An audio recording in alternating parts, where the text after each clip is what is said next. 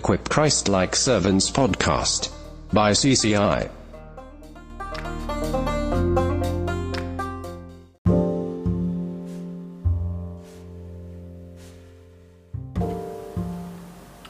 สวัสดีครับสำหรับวันนี้หัวข้อที่จะหยิบยกมาจากบทเรียนในการฝึกอบรมผู้นำและก็ศิษยพิบาล จากหลักสูตร BTCP นะครับ หรือว่า Bible Training Center for Pastor ก็คือเรื่องของการเสริมสร้างพระกายฝ่ายวิญญาณนะครับ เพราะเนื่องจากว่าจุดเด่นของคริสเตียนนะครับ สิ่งหนึ่งก็คือเรื่องของอเราทั้งหลายทุกคนนะครับ ผู้เชื่อผู้ที่วางใจในพระเยซูคริสต์นะครับ เราทุกคนต่างก็เป็นอวัยวะในพระกายของพระคริสต์นะครับ พระวจนะของพระเจ้าบอกว่าพระองค์ทรงเป็นศีรษะ พระองค์ทรงเป็นประมุขนะครับ พระองค์ทรงเป็นผู้สูงสุดในคริสตจักรและเราทั้งหลาย ทุกคนก็เป็นส่วนประกอบอวัยวะในพระกายของพระองค์ หรือว่าในคริสตจักรฝ่ายวิญญาณ พระกายฝ่ายวิญญาณนั่นก็คือผู้เชื่อทุกคนนะครับ นี่ถือว่าเป็นภาพที่เห็นชัดเจนแล้วก็เป็นจุดเด่นลักษณะเด่นของคริสตจักร ไม่ว่าเราจะเป็นใครก็ตามนะครับ ไม่ว่าจะภาษาอะไรนะครับ ชนชาติอะไรนะครับ เผ่าพันธุ์อะไรประเทศอะไรนะครับ ที่เชื่อวางใจในพระเยซูคริสต์เราทุกคนต่างเป็นพระกายฝ่ายวิญญาณเดียวกันในพระเยซูคริสต์นะครับ มีความเชื่อเดียวกัน มีพระเจ้าองค์เดียวกัน และก็มีบัพติศมาเดียวกันนะครับดังนั้นในบทเรียนนี้นะครับ ผมอยากจะหยิบยก สิ่งที่พูดถึงเรื่องของลักษณะหรือว่าส่วนประกอบต่างๆ ที่เราเรียกว่าเป็นการเสริมสร้างนะครับ ธรรมชาติอย่างหนึ่งของคริสเตียนนะครับ เมื่อเราเชื่อในพระเยซูแล้วนะครับ สิ่งหนึ่งก็คือเราทั้งหลายทุกคนก็จะต้องได้รับการเสริมสร้างนะครับ การเสริมสร้างนั้นนะครับ เป็นภาพที่อาจจะ หลายครั้งหลายคนอาจจะนึกไม่ถึงว่าคืออะไรนะครับ แต่ขอบคุณพระเจ้าในบทเรียน BTCP นี้เองนะครับ ได้พูดถึงสิ่งที่เป็นรูปธรรมมากขึ้นในการเสริมสร้างนะครับ โดยจะแบ่งเป็นหัวข้อนะครับ เป็นหลายหัวข้อด้วยกันนะครับ เราจะเริ่มกันตั้งแต่นะครับ ความหมายของการเสริมสร้างในรูปแบบของ สิ่งที่ปรากฏชัดเจนในชีวิตของผู้เชื่อแต่ละคนนะครับ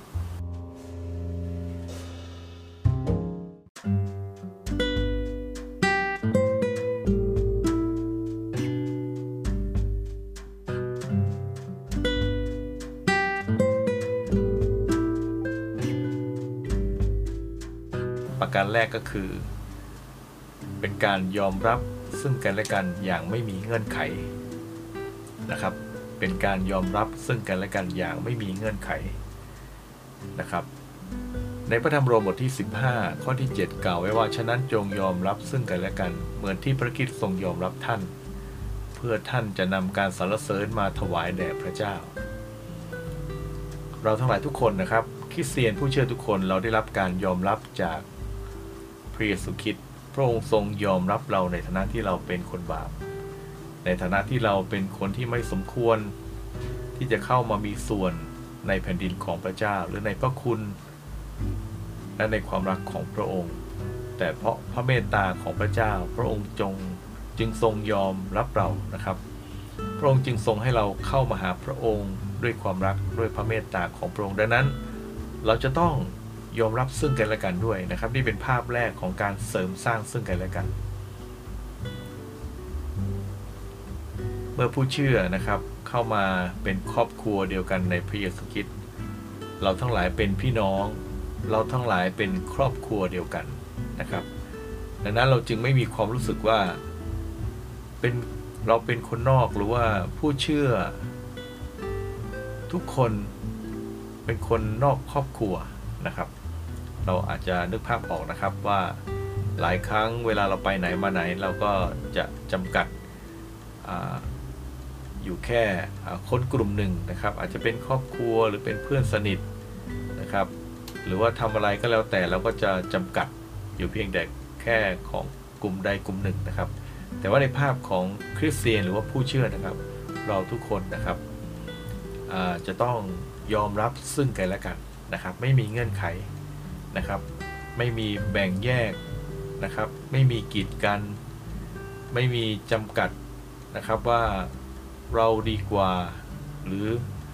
เขาดีกว่านะครับ เราทุกคนควรจะเข้ามาหาซึ่งกันและกันโดยไม่มีเงื่อนไขนะครับ เป็นครอบครัวเดียวกันในองค์พระเยซูคริสต์นะครับ ประการที่สองคือให้เกียรติและแสดงความเคารพในฐานะที่เราเองก็เป็นธรรมิกชน เป็นทายาทร่วมกับพระคิดนะครับ การเสริมสร้างที่เป็นรูปธรรมมากขึ้น ในแบบที่สองนะครับ หรือว่าลำดับที่สองก็คือให้เกียรติแก่กันและกันนะครับ โรมบทที่ 12 ข้อที่ 10 บอกว่าจงรักกันฉันพี่น้อง จงให้เกียรติกันและกัน โดยถือว่าผู้อื่นดีกว่าตัวคริสเตียนนะครับ เราควรจะต้องแสดงความเห็นใจยกย่อง ให้เกียรติแก่ผู้เชื่อคนอื่น ๆ หรือว่าคนเหล่านั้นด้วยเหมือนกันนะครับ ส่วนใหญ่เรามักจะไม่มีปัญหาหรอกครับในการให้เกียรติตัวเองนะครับ เรามักจะยกย่องตัวเองว่าเราดีกว่าคนอื่นอยู่เสมอ อันนี้เป็นค่านิยมนะครับของทั้งโลก แต่ว่าเนื่องจากว่า ค่านิยมของประชากรของพระเจ้าหรือธรรมิกชน หรือครอบครัวของพระคิดนะครับ โลมบทที่ 12 ข้อที่ 10 นี้สอนเราได้เป็นอย่างดี จงรักกันฉันพี่น้อง แล้วก็ให้เกียรติกันและกัน ถือว่าผู้อื่นดีกว่าตัวนะครับนั้นการเสริมสร้างประการที่สองที่สำคัญมาก เราจะต้องให้เกียรติผู้เชื่อคนอื่น ในฐานะที่เขาก็เป็นทายาทเดียวกันกับพระเยซูคริสต์เดียวกันกับเราเหมือนกันนะครับ เราเป็นพี่น้องเดียวกันในพระเยซูคริสต์เราเป็นครอบครัวเดียวกันในพระเยซูคริสต์การเสริมสร้างนะครับประการที่3นะครับ ก็คือเราต้องปฏิบัติต่อกันโดยปราศจากความลำเอียงนะครับ เราต้องปฏิบัติต่อกันนะครับ โดยปราศจากความลำเอียง หรือว่าเลือกที่รักมักที่ชังนะครับ ในยากอบบทที่ 2 ข้อที่ 1 ถึงข้อที่ 9 นะครับ เป็นภาพที่ผู้เขียนทำให้เราเห็นว่าในการประชุมนะครับ ก็มีคนที่แต่งตัวดี ถ้าเกิดเรา เชิญแล้วก็เราดูคนแต่ภายนอกนะครับ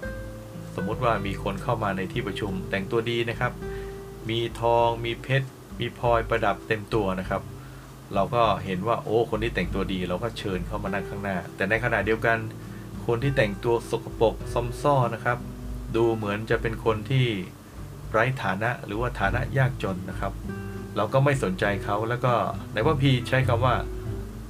เราให้คนนั้นเนี่ยไปนั่งแทบเท้าของเรานะครับ ก็คือปฏิบัติต่อเขาเหมือนกับเป็นคนอีกชนชั้นหนึ่ง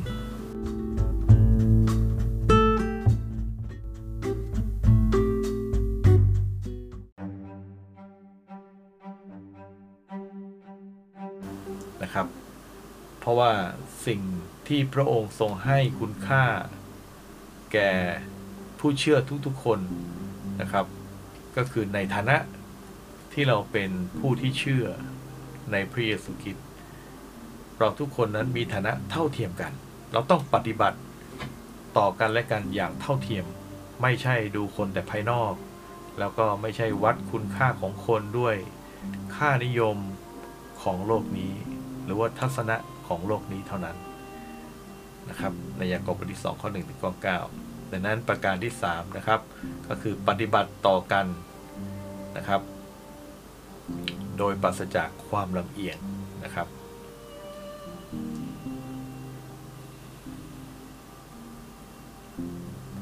ประการต่อไปครับ การเสริมสร้างที่เป็นรูปธรรมนะครับ ก็คือเราจะไม่วิพากษ์วิจารณ์ ความคิดเห็นส่วนตัวของผู้อื่น เราจะไม่วิพากษ์วิจารณ์ความคิดเห็นส่วนตัวของผู้อื่น โลบทที่ 14 นะครับ ข้อที่ 1 ข้อที่ 10 และข้อที่ 13 กล่าวไว้ว่าจงรับผู้ที่อ่อนแอในความเชื่อ โดยไม่ตัดสินเขาในเรื่องที่มีความเห็นที่แตกต่าง ในข้อที่ 10 นะครับ กล่าวว่าแล้วท่านเราทำไมจึงตัดสินพี่น้องของตน เหตุใดจึงดูถูกพี่น้องของตน เพราพวกเราทั้งหมดจะต้องยืนอยู่ต่อหน้าบัลลังก์พิพากษาของพระเจ้า และข้อ 13 นะครับ เหตุฉะนั้นให้เราเลิกตัดสินกันและกัน แต่จงตัดสินใจว่าจะไม่วางสิ่งที่ทำให้สะดุด หรือวางเครื่องกีดขวางในทางของพี่น้องนะครับ เมื่อเราพิพากษาหรือวิจารณ์นะครับ ส่วนใหญ่คนที่ทำลักษณะนั้น มักจะเป็นคนที่ยกตนนะครับ ให้สูงกว่าคนอื่นอยู่เสมอนะครับ แล้วก็กดคนอื่นให้ต่ำหรือว่าให้แย่ หรือว่าให้อ่อนแอกว่าตนเอง นั่นคือการวิพากษ์หรือการวิจารณ์ การไม่ให้เกียรตินะครับ การไม่ให้ความสำคัญต่อความคิดเห็นส่วนตัวของผู้อื่นนะครับในพระพีตอนนี้พูดชัดเจนนะครับว่า อย่าตัดสินเขาในเรื่องที่มีความแตกต่างในความเห็นที่แตกต่างนะครับ คนที่อาจจะคิดไม่เหมือนเรานะครับนะครับ หรือมีความคิดที่แตกต่างกันนะครับ ก็ไม่ใช่เพียงว่าเขาอ่อนแอกว่าเรานะครับ หรือเขาเเลวร้ายนะครับ ไปกว่าเรานะฮะ ดังนั้นเราจะต้องระมัดระวังในการแสดงความคิดเห็น การพิพากษา การวิพากษ์วิจารณ์นะครับบางครั้งสิ่งเหล่านี้นะครับเป็นการกระทำที่ไม่ให้เกียรติคนอื่น แล้วก็มักจะดูถูกคนอื่นนะครับ แล้วก็เห็นว่าความคิดนะครับ การตัดสินใจของเราเองก็ดีกว่าคนอื่นดังนั้นนี่คือการเสริมสร้างเราจะต้องหลีกเลี่ยง ต่อการวิพากษ์วิจารณ์ความคิดเห็นของผู้อื่นนะครับ ถึงแม้ว่าอาจจะมีความเห็นที่ไม่เหมือนกันก็ตาม ประการต่อไปครับ การเสริมสร้างเราจะต้องแสวงหาหนทางที่จะทำให้ผู้อื่นพอใจ และก็รับใช้ซึ่งกันและกันอยู่เสมอ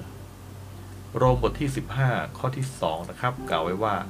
เราแต่ละคนควรทำให้เพื่อนบ้านพอใจ พอใจอันเป็นผลดีแก่ เขาเพื่อเสริมสร้างเขาขึ้นนะครับ เราจะต้องทำให้เพื่อนบ้านพอใจนะเพราะสิ่งนั้นจะเป็นสิ่งที่เสริมสร้างเขาให้จำเริญขึ้นนะครับ เป็นสิ่งที่เสริมสร้างผู้อื่น เมื่อเราแสวงหาสิ่งดีของพวกเขานะครับดังนั้นการเสริมสร้างที่แท้จริงอีกประการหนึ่งนะครับ เราจะต้องอ คิดถึงเพื่อนบ้านนะครับ เพื่อนบ้านก็คือทุกคนนะครับที่เป็นเพื่อนของเราเป็นคนที่เป็นมนุษย์เป็นเพื่อนมนุษย์ด้วยกันนะครับ เราจะต้องเสริมสร้างนะครับสนับสนุนนะครับแสวงหาสิ่งที่ดีนะครับ เพราะในแต่ละคน ผมเชื่อว่าในแต่ละคนชีวิตของเราทุกๆคนนะครับ อาจจะประกอบไปด้วยสิ่งที่ไม่ดีแล้วก็สิ่งที่ดี ไม่มีใครสมบูรณ์แบบร้อยเปอร์เซ็นต์นะครับ แต่ขอบคุณพระเจ้าที่ ถึงแม้ว่าในท่ามกลางสิ่งที่ไม่สมบูรณ์ ก็ยังมีสิ่งที่สมบูรณ์อยู่นะครับ อาจจะเล็กน้อย หรืออาจจะมีมากมาย แต่พระเจ้าตอนนี้สอนเราให้รู้ว่า เราจะต้องแสวงหาหนทางที่จะทำให้เพื่อนบ้านของเราพอใจนะครับ เพราะสิ่งนั้นจะเป็นผลดี สิ่งนั้นจะต้องเป็นสิ่งที่สนับสนุนคุณค่านะครับ อาจจะเป็นการกระทำเป็นความคิดนะครับ เป็นการตัดสินใจอะไรบางอย่างนะครับที่ เป็นสิ่งที่เสริมสร้างเราจะต้องสนับสนุนเขานะครับ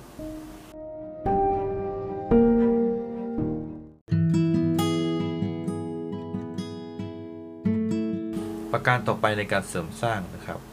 ก็คือใช้ลิ้นของเรา ด้วยความฉลาดและอย่างเหมาะสม การเสริมสร้างพระกายของพระคิดนี้สำคัญมากอีกประการหนึ่ง คือการใช้ลิ้นของเรา หรือใช้คำพูด วาจาของเรานะครับ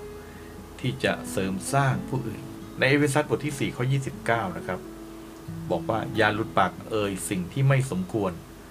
แต่จงกล่าววาจาอันเป็นประโยชน์เพื่อเสริมสร้างผู้อื่นขึ้นตามความจำเป็นของเขา จะได้ผลดีแก่ผู้ฟัง อย่าให้สิ่งที่ไม่สมควรอาจจะเป็นคำหยาบ เป็นคำที่ไม่เหมาะสม เป็นคำที่เป็นค่านิยม ของชาวโลก เป็นคำที่ส่อเสียด เป็นคำที่วาจาที่ไม่ถวายเกียรติพระเจ้า พระพีบอกไว้ว่า จงกล่าววาจาที่เป็นประโยชน์ เพื่อเสริมสร้างผู้อื่น กล่าววาจาที่เป็นประโยชน์เพื่อเสริมสร้างผู้อื่น ในพระธรรมยากอบพูดชัดเจนครับว่าลิ้นมันมีพลังมากนะครับ มันสามารถฆ่าคนได้ ลิ้นมันสามารถทำลายทุกสิ่งทุกอย่างที่ดูมั่นคงและยิ่งใหญ่ได้นะครับ และเราเห็นชัดเจนแล้วว่าท่ามกลางกระแสโลกนี้ท่ามกลางสังคมท่ามกลางพี่น้องผู้เชื่อคริสเตียนเหมือนกันนะครับ ถ้าเราต่างคนต่างวิพากษ์วิจารณ์ เราต่างคนต่างใช้วาจาคำพูดที่ไม่เหมาะสม มีแต่ทำให้พระนามของพระเจ้าเสื่อมเสีย แล้วก็ไม่ได้รับการอวยพร นะครับ ไม่ได้รับพระพร คนอื่นฟังแล้วก็อาจจะไม่เห็นถึงความแตกต่างว่าอ๋อนี่เหรอคริสเตียนทำไมด่ากันแบบนี้ทำไมพูดกันแบบนี้ทำไมกล่าวหยาบคายกันแบบนี้นะครับ เราจะต้องมีความแตกต่างสิครับคริสเตียนนะครับ เราได้ชื่อว่าเป็นผู้ติดตามพระเยซูคริสต์เป็นผู้ที่สละชีวิตของเราเพื่อพระองค์ได้นะครับ ความปรารถนานะครับ การเอาแต่ใจนะครับ การให้ความสำคัญในตัวเองจะต้องลดลงนะครับ นั้นเราจะต้องติดตามพระเยซูคริสต์เลียนแบบอย่างที่มาจากพระเยซูคริสต์ครับนะครับ ใช้วาจาที่เป็นประโยชน์เพื่อเสริมสร้างผู้อื่นนะครับ เพื่อให้เกิดผลดีนะครับ ประการต่อไปในการเสริมสร้าง ก็คือโดยการหนุนใจนะครับ ซึ่งกันและกันให้กระทำดีต่อกัน ในกาลาเทียบทที่ 6 ข้อที่ 9 ครับ บอกว่า อย่าให้เราท้ออย่าให้เราอ่อนล้าในการทำดี เพราะถ้าเราไม่ย่อท้อเราก็จะเก็บเกี่ยวในเวลาอันเหมาะสม สิ่งสำคัญประการหนึ่งของผู้เชื่อนะครับ ในประกายของพระคิดเราจะต้องกระตุ้น หนุนใจนะครับ สร้างแรงจูงใจนะครับ สร้างกำลังใจซึ่งกันและกันด้วยนะครับ เรื่องราวต่างๆของพระเจ้า นั่นก็คือการ ให้เกิดการกระทำดีนะครับ และให้เกิดความอดทนต่อความเชื่อนะครับในท่ามกลางผู้เชื่อท่ามกลางพี่น้องของเรานะครับ ประการสุดท้ายครับการเสริมสร้างที่เป็นรูปธรรม เราจะต้องให้คำปรึกษาและคำแนะนำต่อกันและกันได้เป็นอย่างดีนะครับ ในโคโลสีบทที่1ข้อ28 ครับ กล่าวไว้ว่า เราประกาศพระองค์ เราตักเตือนสั่งสอนทุกคนด้วยสติปัญญาทั้งสิ้น เพื่อถวายทุกคนให้เป็นผู้ที่ดีพร้อมในพระคิดลักษณะการเสริมสร้างที่ดีที่จะต้องอยู่ท่ามกลางคริสเตียนผู้เชื่อทุกคนคือเราจะต้องช่วยเหลือซึ่งกันและกัน ให้เราเติบโตขึ้นสู่ความเป็นผู้ใหญ่ในพระคิดโดยการให้คำแนะนำที่จะทำตามอย่างของพระเจ้าทำตามอย่างคำสอน ทำตามอย่างกฎพื้นฐานแห่งพระชนะของพระเจ้า พระชนะของพระเจ้าเป็นแหล่งเป็นคู่มือนะครับที่จะปรับชีวิตของเราที่จะเปลี่ยนชีวิตของเรานะครับดังนั้นคำสอนการสอนที่มีประสิทธิภาพ จะต้องเป็นคำสอนที่สามารถเปลี่ยนแปลงชีวิตของเราได้และคำสอนที่เปลี่ยนแปลงชีวิตของเราได้นั่นคือพระวจนะของพระเจ้านะครับ ที่เป็นแบบอย่าง ถ่ายทอดจากชีวิตของผู้ที่สอนนะครับ ที่จะเป็นแบบอย่างต่อผู้ที่ได้รับคำสอนเหล่านั้นด้วยเช่นเดียวกันนะครับ เหมือนกับที่เราเคยได้ยินว่า ผู้สอนก็มีเยอะการสอนก็มีเยอะแยะมากมายพระพีพูดถึงเรื่องของการสอนการเป็นผู้ที่กล่าวพระเจ้าของพระเจ้าดังนั้นสิ่งสำคัญนะครับในการกล่าวพระเจ้าของพระเจ้าผู้ที่กล่าวนะครับ ชีวิตจะต้องเป็นแบบอย่างด้วย ดังนั้นนะครับให้เราที่จะเสริมสร้างซึ่งกันและกันนะครับ เพื่อให้เราจำเริญขึ้นสู่ความไพบูรณ์ในพระเยซูคริสต์ขอพระเจ้าอวยพรนะครับ สวัสดีครับ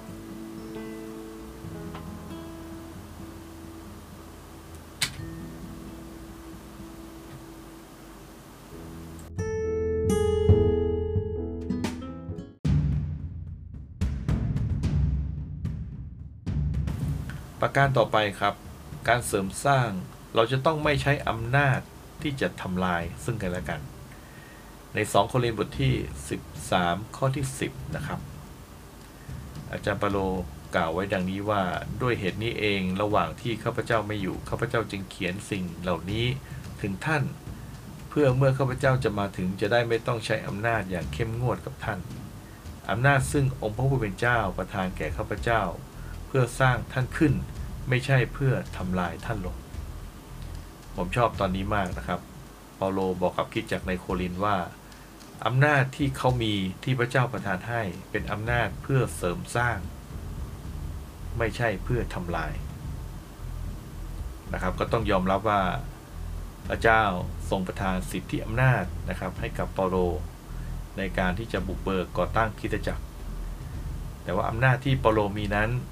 เขาไม่ได้คิดว่าเป็นอำนาจเพื่อที่จะทำลาย ผู้เชื่อทำลายพี่น้อง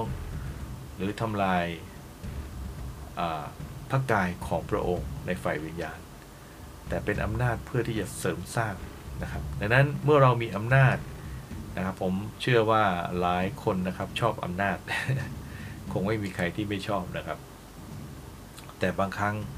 เราเห็นบทเรียนเยอะแยะมากมายนะครับ ไม่ว่าจะเป็นวงการคริสเตียน หรือไม่ใช่คริสเตียนก็ตาม เมื่อเรามีอำนาจแล้ว แล้วเมื่อเราใช้อำนาจที่ผิดๆนะครับ ผลที่ตามมาคือความเสียหายนะครับ แล้วก็สิ่งนั้นอาจจะทำลายทุกสิ่งทุกอย่างนะครับบทบาทหน้าที่องค์กรหรือคิดจักร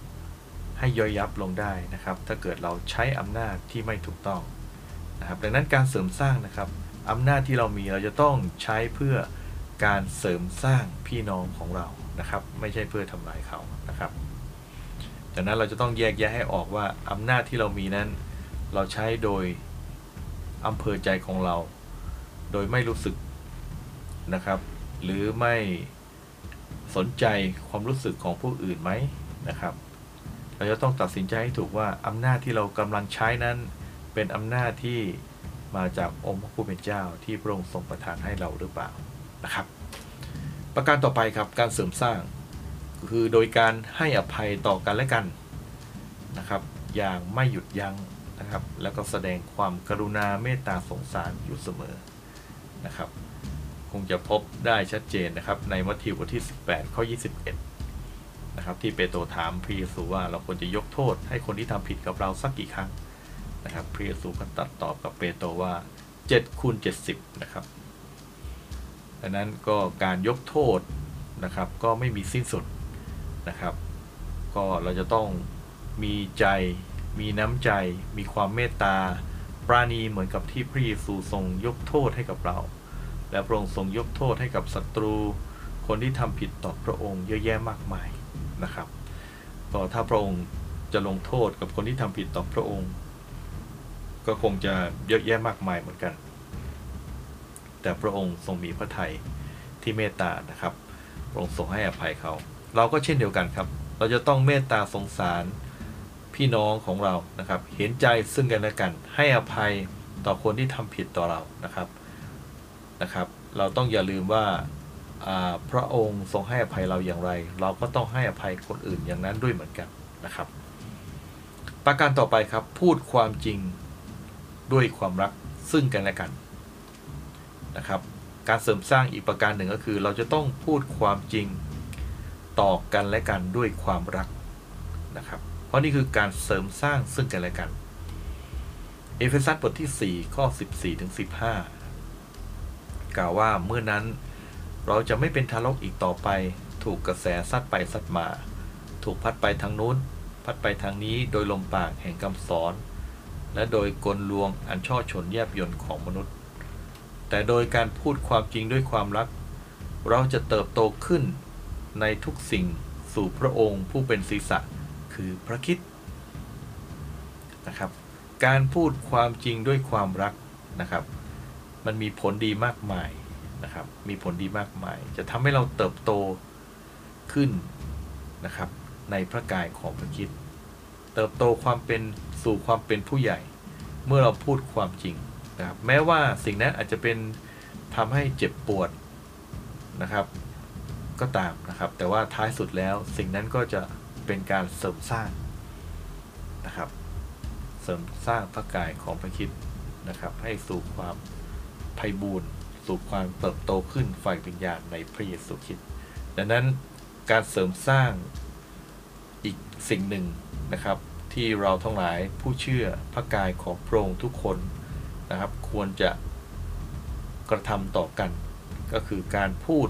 ความจริงด้วยความรักนะครับ